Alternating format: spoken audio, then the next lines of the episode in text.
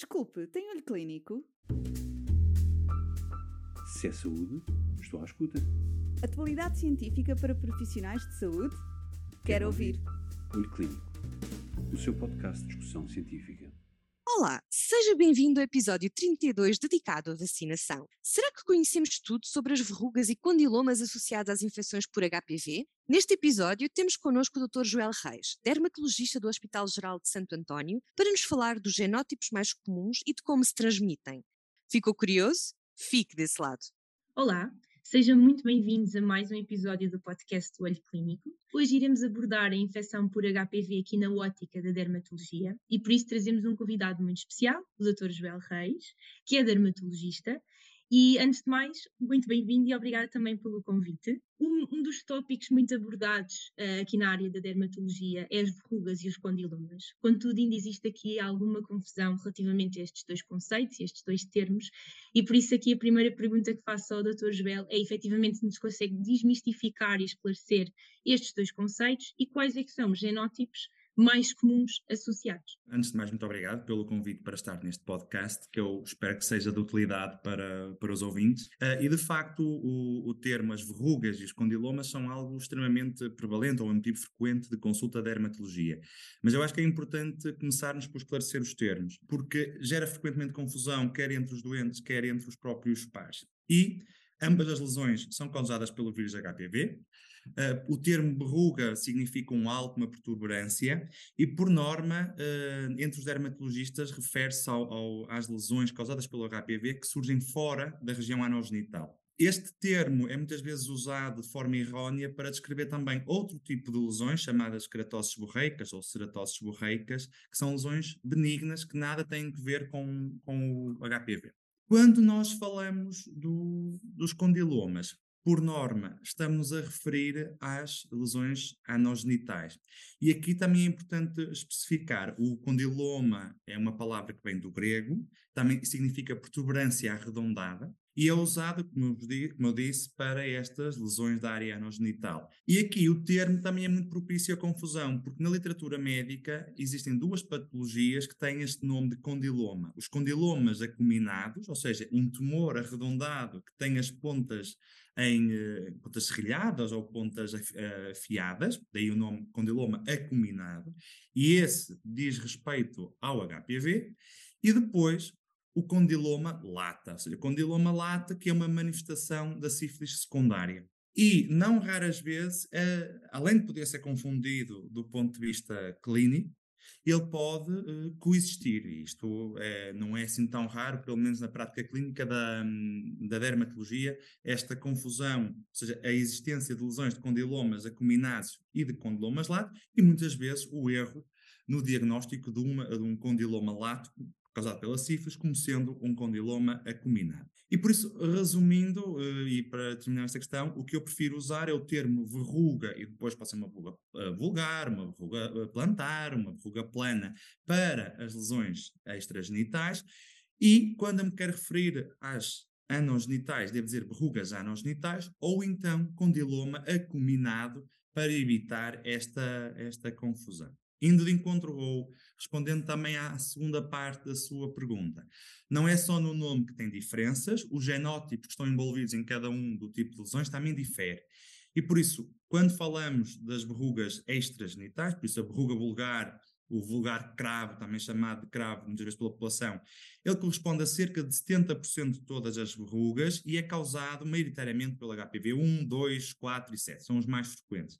E vão surgir maioritariamente nas mãos, nos joelhos, nos cotovelos, uh, podem surgir na face e são extremamente prevalentes. Elas atingem cerca de um terço das crianças e podem, uh, nos adultos, chegar até cerca de 3%. As verrugas plantares, uh, muitas vezes confundidas com as calosidades, os calos, são cerca de 30% das restantes verrugas extragenitais e aí o genótipo 1 é o mais frequente e elas são mais, mais uh, observam-se maioritariamente em crianças mais, já mais velhas ou no adulto jovem.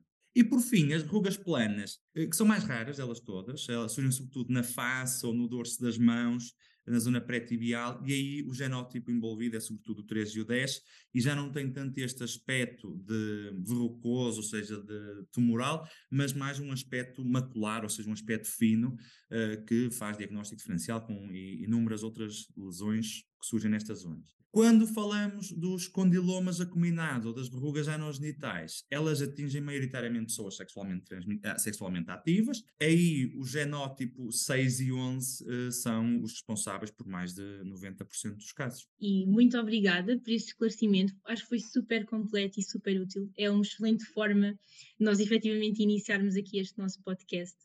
E acho que é um pontapé, é um pontapé de saída excelente para a próxima pergunta, que é como é que então se transmitem estas verrugas anogenitais? As verrugas as anogenitais e as, e, a, e as outras, porque o método de transmissão é semelhante, uh, ocorrem sobretudo por disseminação direta.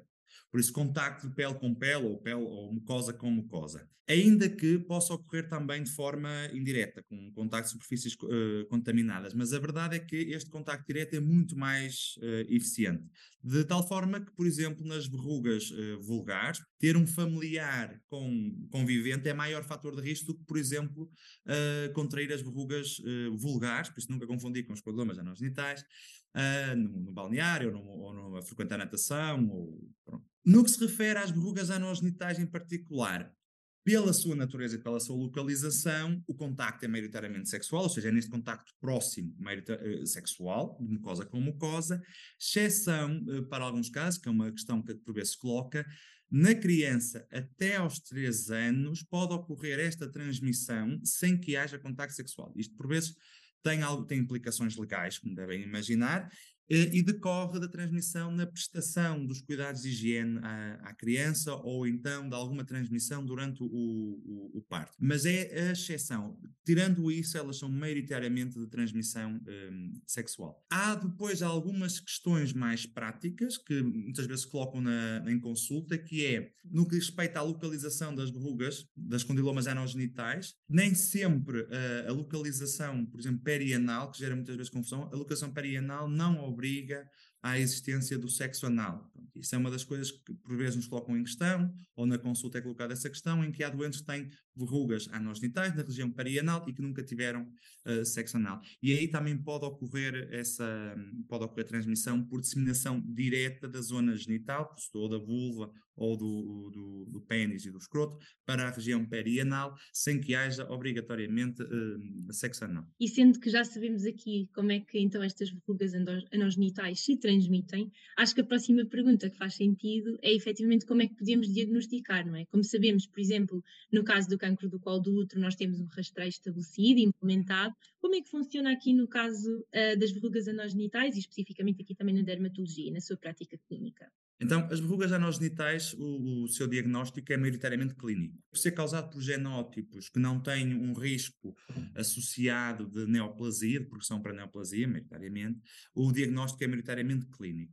Um, situações há em que nós podemos recorrer a algumas técnicas de diagnóstico, como seja a biópsia, como seja a dermatoscopia, que na prática é uma técnica muito própria da dermatologia, que consiste no recurso a uma lente uh, com uma espécie de uma lupa, não é bem uma lupa, mas é uma espécie de uma lupa e que permite identificar algumas estruturas que diferenciam as verrugas anogenitais de outras lesões, como por exemplo as keratoses borreicas, que também podem surgir lá eh, como eu, como eu, disse há pouco, e podem mimetizar estas situações, mas por norma o diagnóstico é clínico, não há, não há necessidade de, de fazer qualquer tipo de, de, exame ou de identificação do genótipo do vírus.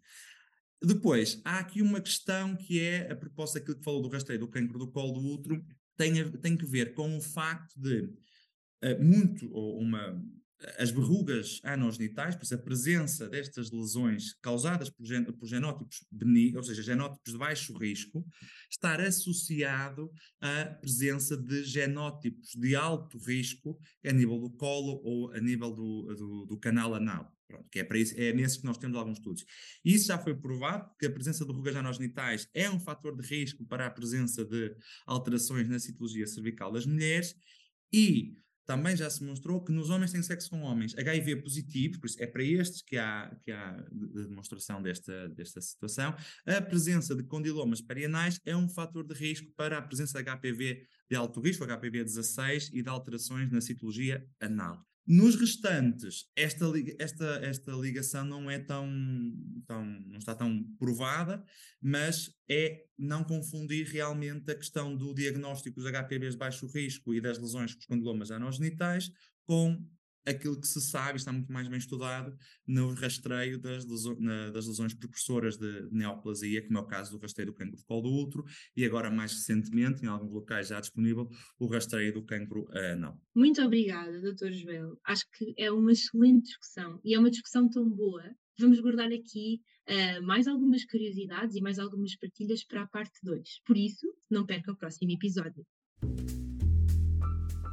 Se é saúde, estou à escuta. Atualidade científica para profissionais de saúde? Quero ouvir. Olho Clínico, o seu podcast de discussão científica.